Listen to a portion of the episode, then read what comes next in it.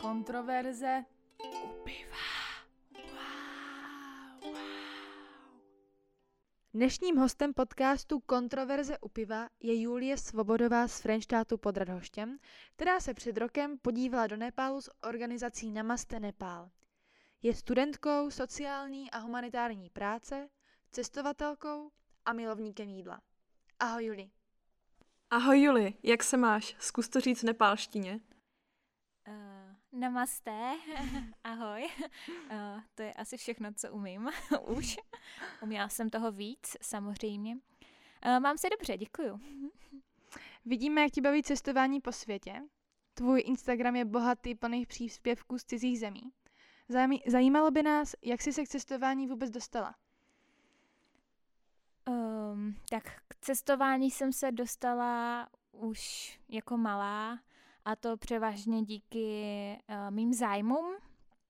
Vlastně začínala jsem tady k, uh, v Sokole uh, nebo v místním uh, folklorním souboru Sedmikvítek, kdy jsem objížděla převážně Českou republiku, ale poté samozřejmě i na vystoupení uh, do sousedních států, Slovensko, Polsko.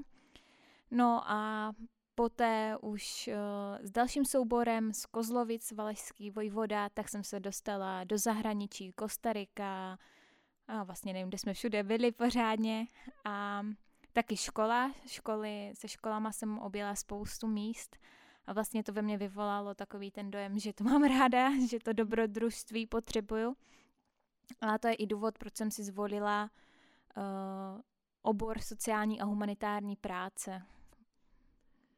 Můžeš nám objasnit to studium ještě před začátkem vyprávění o Nepálu? A proč jsi tento obor vybrala a jak se školou vůbec ten Nepál souvisí? Jo, uh, tak... Uh...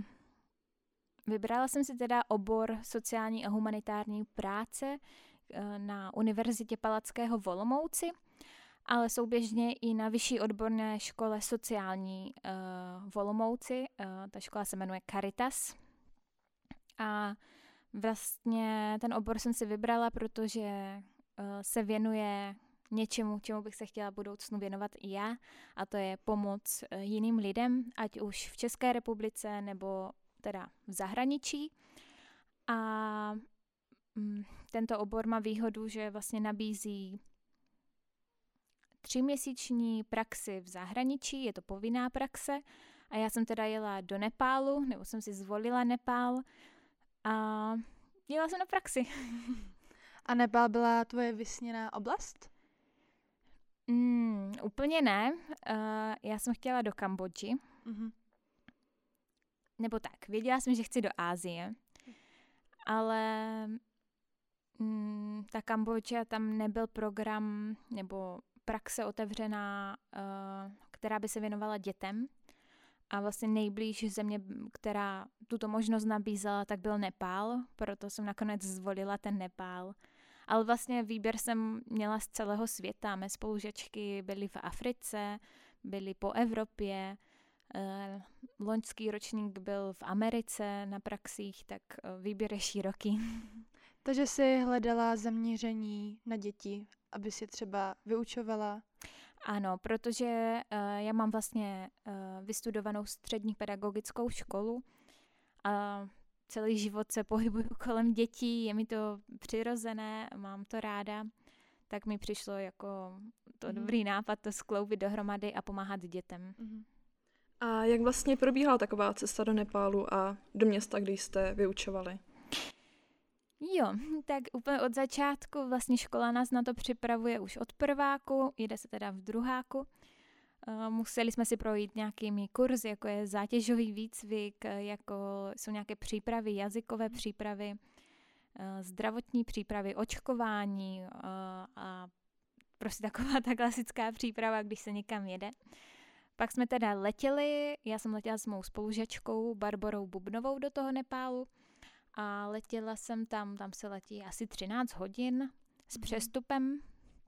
A v jakém státě zemí si tak přestupovala? Jo, já jsem letěla z Prahy do Šarča, nebo tak nějak se to čte. A, a, a vlastně potom rovnou do Katmandu, což je mm-hmm. už hlavní město v Nepálu. Uh, a s tam jsme se teda potom pohybovali uh, místní autobusovou dopravou uh, přes všechny ty kopce a, a hory a Himaláje a tak uh, do vesnice jménem Sasodara, kde jsem teda, nebo s Bárou jsme působili na té místní uh, vesnické škole v horách, tak to bylo takové pěkné místo. Uh, jaké očkování si musela absolvovat, když jsi jela do Nepálu? Já jsem nemusela absolvovat žádné teda. Mm. Je, třeba když se letí do Afriky, kam letěly ty spolužačky, tak tam je povinná žlutá zimnice očkování. Ale v Nepálu tam jako žádné nařízení není, tam je čistě jenom doporučení. Mm. Já jsem si vybrala konkrétně břišní tyfus, um, žloutenku Ačko, protože Bčko už jsem očkovaná od malička. A Vzteklinu. Vzteklinu to jsem dala na doporučení, protože na, za prvé tam je hodně pouličních psů a za druhé tam jsou takové agresivní opice na určitých oh. místech mm-hmm. v Nepálu, tak jako taková jistota. Radši. Je to, jako Nepál nemá ty nemocnice všude, oni, je strašně málo nemocnic a jsou daleko, zvlášť z nějakých těch um, Um, horských vesniček, tak se jako vzteklina ti nezaručí um, ochranu před vzteklinou, mm. ale jenom ti prodlouží dobu, dokdy se musíš dostat do nemocnice pro tu protilátku. Mm. Což jsme si říkali, že je asi docela dobré mít jako den, dva navíc. Mě teda překvapily ty agresivní opice, jako to útočí třeba na občany Nepálu, nebo máte nějaké ne, zkušenosti? Uh, tam je, uh, to je hlavně v Katmandu, tam je uh, jeden chrám, uh, přezdívá se mu opičí chrám, on se jmenuje jinak, ale tím, že tam je spousta opic, tak už se mu jinak neřekne než opičí chrám. A ty opice jsou hrozně drzé. Oni, jak tam chodí turisti a prostě nosí si tam svačinky a kdesik cosik, tak ty opice prostě to kradou a skáčou na vás a prostě jsou takové agresivní a drzé, tak proto jsme jako, nebo proto jsem zmínila ty opice, nejsou všude tam ty opice, ale v tom opičím chrámu jich je tam třeba sto. Z jednoho videa jsem od tebe slyšela, že už nikdy nebudeš nadávat na české silnice a české drahy a autobusy. To, to je úplně pravda, jako jsem tady řekla, uh, silnice tam fakt vedou přes uh, hory, uh, údolí, z údolí do hor a, a naopak, když se podíváte z autobusu dolů, tak vidíte prostě příkopu a, a sráz a bojíte se o svůj život a do toho tam neexistuje mm-hmm. jako kdyby pevná silnice, takže jedete prostě po prašné cestě plné výmolu a dvanáct hodin se tam jako třepete v tom autobuse, je vám špatně, nezavírají dveře, zima, nad váma sedí hejno slepic a kohoutů a, a říkáte si, no dobře, tak sedím tady na pytli od rýže, nade mnou je kohout a jako přežiju to. mm, jak by si vystihla jední, jedním slovem tvou zkušenost se školstvím v Nepálu? Jedním slovem? Na začátek jedním slovem a potom nebo to, nebo větou, jak chceš, jak ti to bude příjemné. Oh. No, je to bída. Je to, je to trošku katastrofa, no. Jako Nepál je zaseknutý v době, co u nás byla, tak před sto lety, dvě stě mm-hmm. lety možná. Učí se tam memorováním uh, a respektem, nebo až násilím možná, tresty na denním pořádku. Děti se fakt učí nesmyslné texty. Třeba příklad, ve třetí třídě jsme v učebnici našli článek o modrých helmách, což jsou mírové operace Organizace spojených národů. Tak a ty děti to uměly jako z paměti přeříkat, o čem ten text je, ale jako byl v angličtině, oni tomu nerozumí.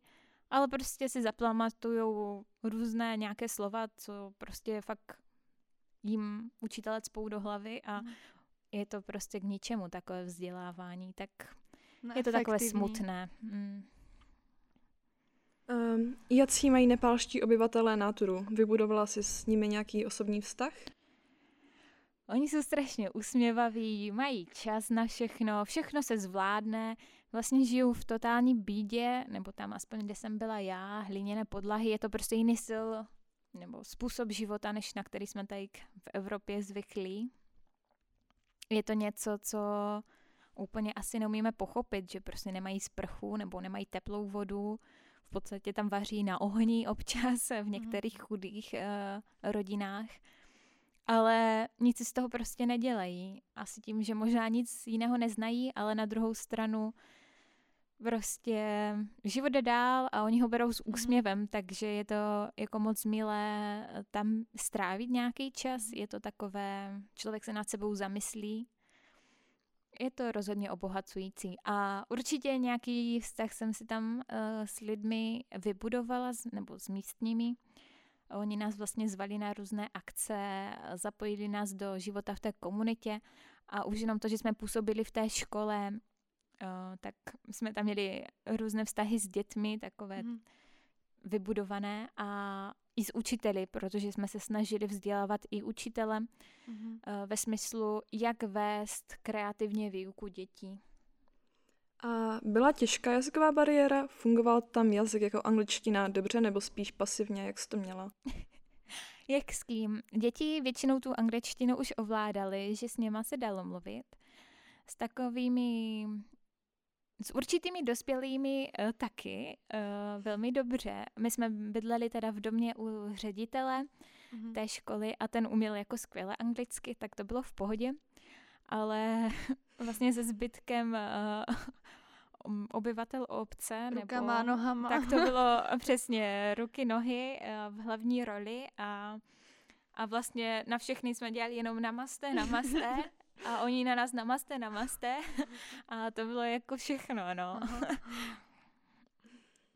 A jaké vyučovací metody jste praktikovali na dětech? Byla to škola hrou podle Amose Komenského nebo spíš Rakouska? Čerpali jste ze zdrojů nebo jste dali na svůj instinkt, instinkt či improvizaci? Mm, my jsme se tam uh, takhle, my jsme tam jeli a uh, my vedli jsme uh, ty hodiny v první až páté třídě. S tím, že jsme se teda s Bárou snažili do toho zapojit uh, určitě školu hrou, mm. uh, ale i projektovou výuku a uh, práci s pomůckami, což se tam nevede. Mm. A myslím, že se nám to dařilo, ale cílem toho bylo, že k nám vla, vlastně do hodin chodili jiní učitelé, nebo místní učitelé a dívali se, jak to vedeme. Uh, pak jsme se o tom s nimi i bavili, aby vlastně to uměli použít s tím, že jsme jim tam i ty pomůcky pro potom nechali. Mm-hmm. A ze začátku to trošku drhlo. Děti fakt na to nejsou zvyklé, jsou zvyklé na ten drill a na to, že prostě mají jasně dané, co po nich učitel chce. Takže když jsme začali vést uh, nějaké určité rozhovory, takové to uh, ahoj, jak se máš, tak mm-hmm. typická odpověď dětí yes, yes, mm-hmm. Mm-hmm. Tak uh, jsme věděli, že to bude jako těžké, aby třeba projevili svůj názor. A to byla jenom věta, jak se máš. To fakt potom věty, když jsme se snažili dělat porozumění textu, mm-hmm. kdy oni ten text uměli z paměti odříkat, ale zjistili jsme, že vlastně mu vůbec nerozumí. Nerozumíč, jako tak jako to... jenom se zeptat jako na hlavní hrdinku, co dělala, mm-hmm. nebo co se tam stalo, tak vůbec prostě to nešlo. Ale my jsme tam působili vlastně měsíc a něco. A pak jsme se tam ještě měli vrátit, což se teda nestalo, ale um, za ten měsíc se ty děti strašně posunuly a po tom měsíci jako nám byli schopni říct svůj mm. názor, což... V té angličtině. Ano, ano, v angličtině. Všechno v angličtině. A to byla i taková radost, ne? Když vidíš, jak se ti lidi posouvají vlastně.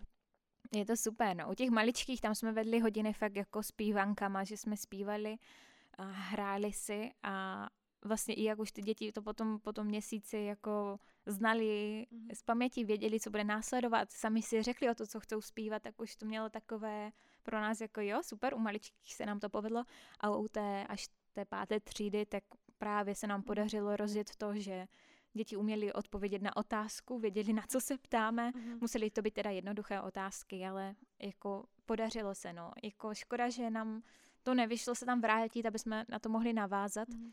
Ale dětem tam začaly právě velké prázdniny. Oni tam začínají někdy v polovině března a končí někdy v dubnu. Mm-hmm. Ale pak přišla korona, no. Mm-hmm. Tak se to trošku zkomplikovalo, ale věřím, že jako to mělo smysl. Mm-hmm. Na tvém Facebooku jsme viděli, uh, jak uh, probíhá takový ranní nepalský nástup před vstupem dětí do školy. My pustíme ukázku pro představu posluchačům.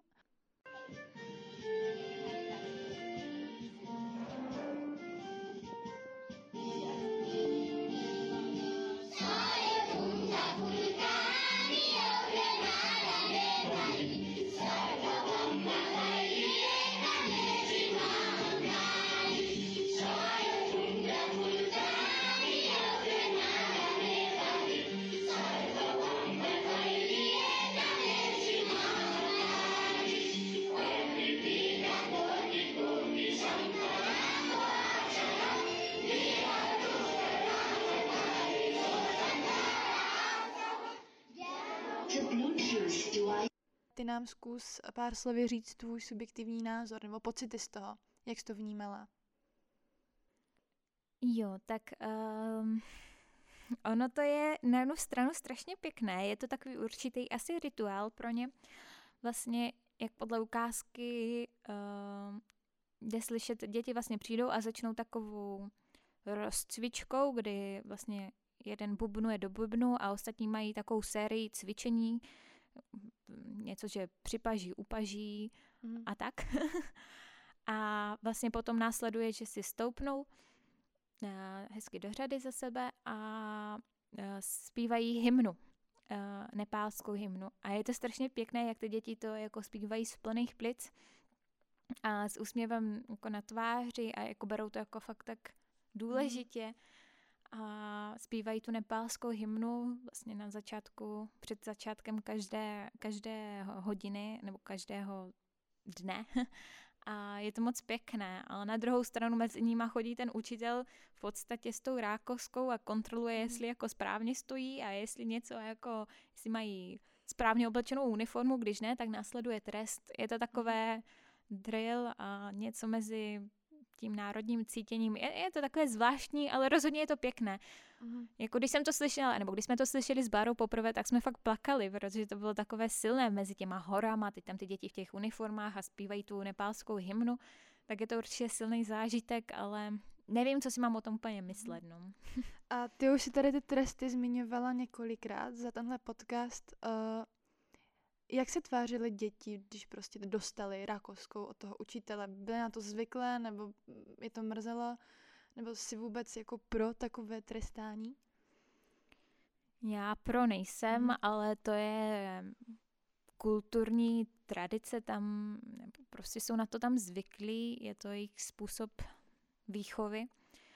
Takže jsme jim do toho nemluvili s Bárou. My jsme teda děti v hodinách netrestali, ale ostatní učitelé to tak praktikují.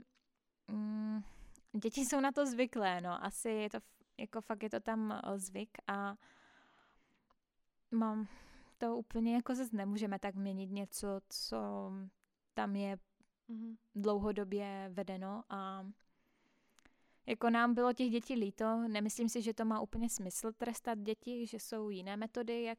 Uh, jak je jako kdyby pokárat, nebo aby si uvědomili, že udělali něco špatně. Mm. Ale je to prostě tradice Nepálu, no, tak, nebo kulturní mm. zvyk, tak do toho úplně nejde zasahovat. Nedá se to změnit, to ano. A, a měla jsi taky třeba k dispozici nějakou tu rákosku, nebo takže prostě, že ti učitelé řekli, že tak teď, když něco udělá, tak třeba tenhle ten um, kluk, klučina, tak teď ho můžeš prostě zmlátit, nebo... jako my jsme... My jsme zní, to, zní to strašně, my jsme to povolení měli, ale to jak říkám, ne, neudělali aha, jsme to. to já, přijde nám to jako s Bárou, Bára je taky vystudovaná učitelka mm. a přijde nám, že jsme si uměli poradit jako jinak. jinak. mm. Mm-hmm. Na tvém Facebooku jsme viděli, že jsi byla na dvou nepálských svatbách. Dá se to vůbec srovnávat s českou svatbou, nebo jsou tam hodně viditelné kulturní rozdíly? To je dobrá otázka, a protože ono už jenom srovnávat ty dvě nepálské svatby bylo docela zajímavé. Jedna se totiž konala v Katmandu, v hlavním městě, a byla to jako bohatá svatba. A druhá byla na té vesnici, v té Sasodáře, a byla to jako chudá svatba. Mm-hmm. Ta v Katmandu byla už dost podobná jako Evropě nebo evropským zvykům, že prostě velká hostina, hodně jídla, hodně bohatého oblečení, hodně se tančilo, zpívalo. Zajímavost je, že teda spíše tančí vždycky jako muži tam, mm-hmm. nebo aspoň dle mé zkušenosti. A bylo trošku divné, když jsme se jako přidali s Bárou. A navíc ještě jako bílé, jediné bílé jako um, pozvané na, na tu svatbu, tak to byla, jsme byli taková atrakce. Uh-huh. Ale rozhodně jako mají tam tu svatbu provázanou spoustu, zv... plno, je, je plná zvyků. Uh-huh. Moc pěkný zvyk je, že si novomanželé uh, vymění oblečení. Jako kdyby, uh, ne, že si vymění svoje oblečení, ale že vlastně mm, manžel koupí uh, oblečení pro tu partnerku a to stejné jako ta partnerka koupí mm-hmm. nové oblečení pro manžela a je to něco, že se tak jako obdarujou a jako jdou se potom převléci, což je jako, jako pěkný, mm-hmm. mi přijde jako pěkný zvyk. A pak je tam spousta dalších rituálů, posvátná rýže, která se furt lepí někomu na čelo. Jo, a... to jsem právě viděla, že jste měli obarvenou červenou rýži na čele. Proč to bylo? To je, rýže je tam posvátná, uh-huh. to je nějaké požehnání a červená barva, ta je taky jako symbolická nějakým uh-huh. způsobem tam, tak je to prostě uh-huh. sváteční obřad, nějaký, nějaké takové požehnání. Uh-huh. A... Takže ta, ta svatba v Katmandu byla obří, bylo tam spousta hostů, změnili dvě místa, kde jako na dvě hostiny, uh-huh. jedna hostina byla takovém, tam byl jakoby oběd a pak na večer se uh-huh. právě přesunulo yeah. jako na tu večerní party zase jinam.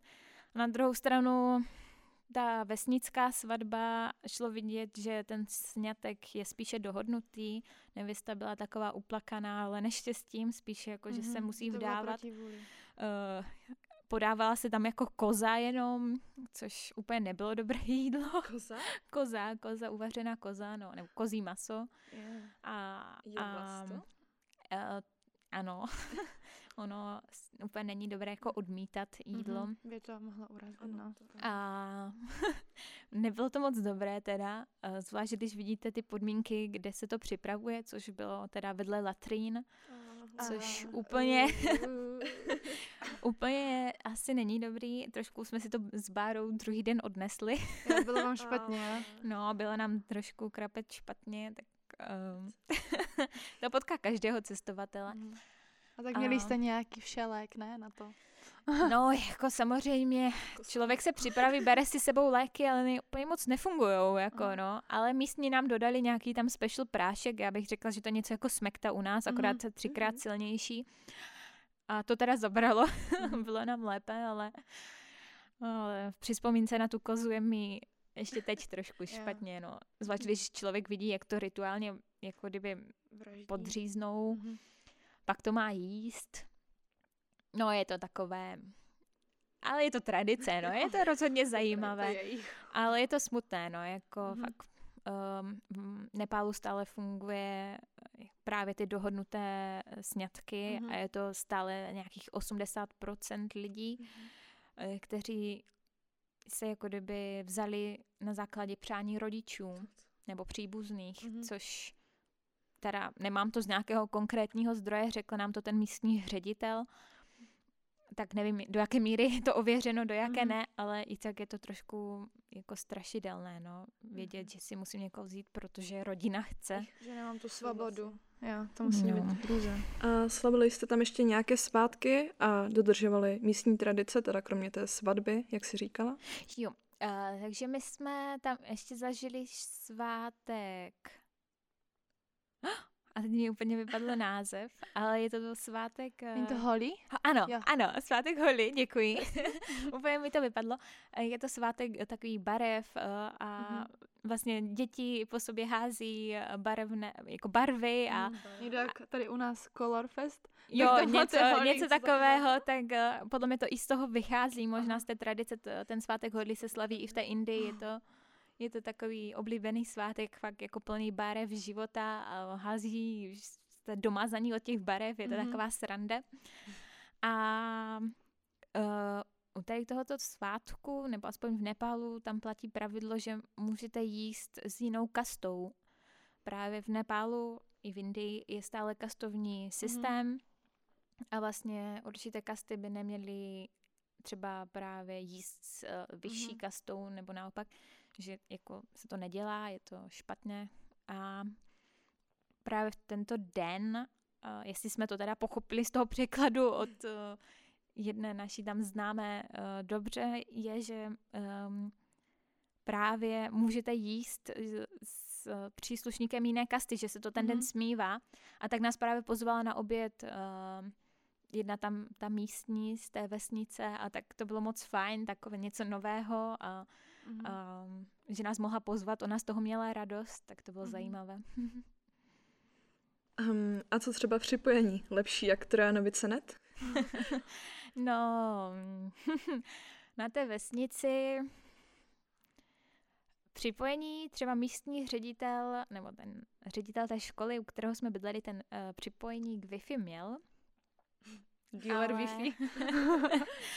Ale bylo to, no jak šla elektronika, Třina, no, jako aha, ona občas vypadla, tak to nefungovalo. Aha. Fakt aspoň jednou denně nějaký výpadek byl, což jo. tam patří k tomu životu, je to takové, mm. člověk si toho víc váží, že jde ta elektřina a je, a je to taková sranda, no, mm. vědět.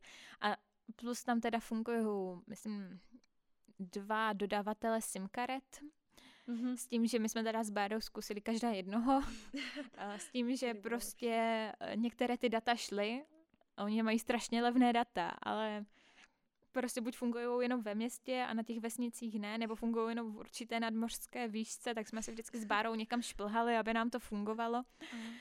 No, tak je to, je to prostě zážitek. Mm. A co někteří lidé, jak reagovali na to, že máte jinou barvu pleti? Jo, tak to se nám, jako byli jsme atrakce, byli mm-hmm. jsme atrakce, ale uh, hlavně na té vesnici, tam na to nejsou úplně zvyklí a jako občas si třeba chcou na vás šáhnout, nebo děti jako strašně fascinovaly naše vlasy, protože aha. v Nepálu mají všichni takový jako podobný typ vlasů, takové černé, tmavě, lesklé vlasy a... tak jako děti jako chtěli šahat a česat nás. Mm-hmm. Ale jinak uh, nesetkali jsme se s tím, že by se nás třeba někdo bál, nebo by nás urážel, nebo by jsme se cítili jako špatně, že jsme běložky. Mm-hmm. Nevnímají to tam. V Katmandu vůbec ne, tam jsou zvyklí na turisty a na té vesnici spíše jako ně, něco nového pro nás, ale ne, že by to mm-hmm. brali jako negativně. A jezdili jste s dětma na nějaké školní výlety, nebo vám třeba ukazovali vesnici, nebo nějaké místa jejich tajné? Jo, na výlety jsme teda nejezdili, na to tam nejsou finance, mm-hmm. ale děti nás brali na místní e, kopečky, což jsme předem nevěděli. e, děti nám takhle, řeknu ten příběh, děti nám řekly, že jdeme na piknik. Naše představa s Bárou byla, že jo, někde si roztáhneme deku a prostě se tam něčím nadlábnem a budeme hrát hry a bude to sranda. Omyl. Piknik znamenal, že se musíme vyškrábat někam do dvoutisícovky a, a prostě tam vylézt, vynést si všechno sebou, být spocené, unavené. A to podotýkám, my jsme měli jako pevnou obuv a dobré oblečení a děti tam lezly bosky nebo v takových těch žabkách. Hobití. A teda jsme tam vylezli a tam teda se dělal piknik. To znamená, že oni nahází různé typy potravin dohromady a pak si to tak jako hází do úst. Je to, jsou to teda jako nějaké odkrojky zeleniny, jsou to různé pálivé takové jako křupky nebo bramburky. Mm-hmm. Do toho tam míchají čínské polívky, které zásadně nevaří z toho pytlíku, ale jí to jako zasyrová jako křupky. Mm-hmm. Tak do toho zamíchat ty uh, čínské polívky, ty nudle s tím kořením. A do toho ještě na, namíchali, myslím, takové ty burizony. Mm-hmm. Ja, ja, ja. A, a vlastně to se zamíchá a pak si to tak jako hází do těch úst a, a, a žvíkají a polikají, tak to je jako piknik v Nepálu. Jako bylo to zajímavé, zajímavé, rozhodně zajímavá chuť, pálivá chuť, jako všechno v Nepálu. A je to zážitek, no, se škrábat na piknik někam. Takže příště, až půjdem ven, půjdem na piknik místo piva. Uh, ty jsi chytla ten asi nejsmutnější termín, když to takhle řeknu, protože vypukl covid v té době, kdy jsi byla v Nepálu. Uh, tady všichni víme, jak to v Česku probíhalo, uh, že jsme šili roušky, byl lockdown a bla, bla, bla. Uh, museli jste odjet dříve? Jo, no, to my jsme na té praxi, jak jsem říkala, měli být tři měsíce a díky uh, právě covidu, tak se nám to zkrátilo na dva měsíce. Uh, my jsme v té době byli v Pokaře, mm. uh, protože ty děti měly ty prázdniny, tak my jsme šli do jiné organizace pomáhat. Ta organizace pomáhala, uh, nebo pomáhá ženám na okraji společnosti, uh, které tam skončily z důvodu ovdovění, nebo utekly od manžela, nebo prostě z jakéhokoliv důvodu, neprovdali se nebo něco. A ta organizace se je snaží zapojit zpátky do, na pracovní trh, snaží se je nějak zaškolit, aby se mohli uchytit, aby mohli vydělávat a uživit svoji rodinu.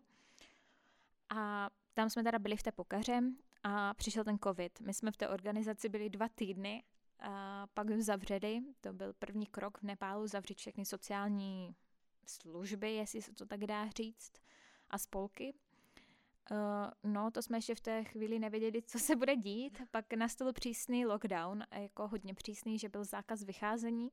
Tak jsme seděli jako v tom hostýlku, kde jsme bydleli a měli jsme tam týden s ostatními hosty mm. takovou růz, jako takové akcičky, že jsme spouštěli filmy nebo jsme měli nějaké aktivity. A tak jsme se připravovali, co bude, nevěděli jsme. S tím, že už jsme věděli, že se stopli, stopla veškerá letecká doprava, tak jsme věděli, že se ani domů nedostaneme, tak jsme čekali, co se bude dít, že se to přece uklidní za nějakou mm. dobu. No, to Kež by neuklidnilo. Nakonec nás teda vysvobodila až česká vláda s tím, že jsme se museli dostat do Katmandu, což bylo taky docela komplikované, protože v každém městě vlastně byla kontrola armády a potřebovali vidět povolení, takže jsme fakt zastavovali v každém městě, aby jsme ukázali povolení, že máme povolení do Katmandu, že máme nějaký důvod, proč tam jedem, což byla teda naše časová tíseň se dostat do, Kanpan, do Katmandu, aby jsme stihli uh, letadlo. Mm-hmm. No a jak jsme byli v Katmandu, tak uh, jsme měli asi nějaké čtyři dny, než nám teda vláda napsala, že vyjednala repatriační let. Ten letěl první do Srí Lanky, tam nabral obyvatele, české obyvatele na Srí Lance, letěli pro nás do Katmandu. Tam nabrali nás, tam a jsme jeli do někam. Tam jsme už jenom tankovali a tam a rovnou do Prahy. No, tak to byl repatriační uh, skvělý let, uh-huh. záchrana. Tak to zní teda jako úžasná cesta. A kdyby jsi měla příležitost, um, vzala bys ještě nějakou takovou nabídku, pokud by ti škola zase nabí, nabídla nebo... Určitě, to, to jsou zkušenosti a zážitky na celý život. Um, myslím, že by každý člověk měl jednou vycestovat a zkusit si jinou mm, kulturu. Soudě. A obohatí to člověka. Mm. Teďko i škola dělá nějaký nový program pro absolventy právě vyšší odborné školy, kde nabízí dvouměsíční a více měsíční stáž, kterou budou dotovat finančně, což jsem se aktivně přihlásila, ale nevím, jestli mě teda vyberou. Plus jsem ještě zkusila vlastně let, loni, loni v zimním semestru, hned, co jsem se vrátila z Nepálu, tak jsem ještě udělala na Erasmus mm-hmm. a to jsem udělala do Německa, tak mám zase nějaké zkušenosti. Jo, stojí to za to, myslím, že bych šla do toho hned znova.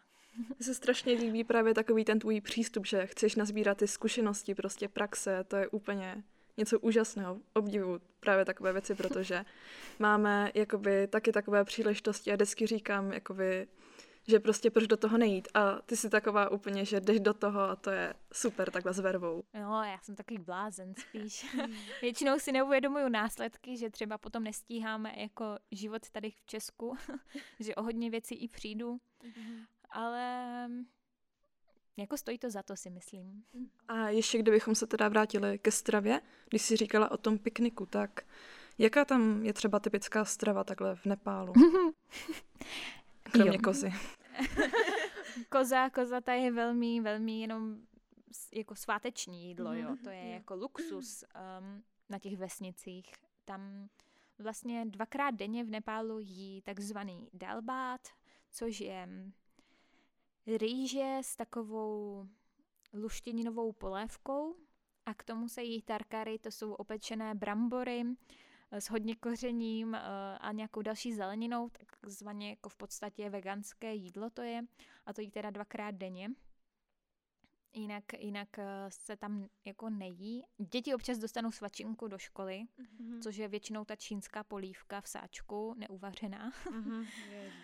A to je, je to tak jak, jak pálivé křupky, ale křupky, jako no. Tráví se to podle mě docela těžko. To, jo. A no, takže dalbát, ten se tam jí. A další jídlo oblíbené, ale to jsme jedli teda jenom v Katmandu ještě, jak jsme byli. A to jsou momo knedlíčky. Oh. No. A ty jsou moc dobré, no. A tak uh, už mám recept doma, tak oh. se na ně chystám, tak můžete přijít. Jo, děkujem. Tak jo, tak to přijímáme. Jak to tedy vidíš s cestováním do budoucna, co cestování v době covidu? Plánuješ navštívit v této pandemii nějakou zemi? A jaké jsou tvoje plány na léto? Pokud nějaké máš. Uh, mám, mám. Já vlastně teď končím právě studium, takže mě čekají státnice. Shodou okolností jsem to všechno musela přehodit až na srpen, takže moje léto bude ve znamení uh, učení se. Uh, nic jiného mi asi nezbyde. Takže teď momentálně v po dobu do těch konce prázdnin uh, nic neplánuji, žádné cestování, ale vlastně já si dávám ještě rok pauzu na obhajobu bakalářky, kterou bych chtěla dělat až v roce dva tisíce dvacet dva a vznikne mi jako tak prostor uh, právě na to cestování a to bych chtěla vycestovat. No. Mám naplánované nějaké trasy, uvidíme, no, zatím se, zatím jako musím říct, že asi ani jedna ta trasa nevyjde, že jsou ty země zavřené. Mm-hmm. Nevím, nevím, no. Jako časově mě nic netrápí, karanténu, test mi nevadí jako absolvovat. Mm-hmm. A uvidíme, mám plány, ale bude záležet na dané situaci. Děkujeme za to, že jsi přišla a byla naším prvním pokusným králíkem, jinak řečeno hostem. A taky doufáme, že si ti prostě splní tvoje sny a tvoje naplánované trasy nebudou zaznačeny jenom v tvých diářích, ale taky se stanou skutečností a doufáme, že se budeš mít hezky, možná příště u dalšího podcastu. To jsi řekla moc hezky. Na viděnou. Děkuju, děkuju. Uh, nepálsky danebát. Namaste. Namaste. Taky může být.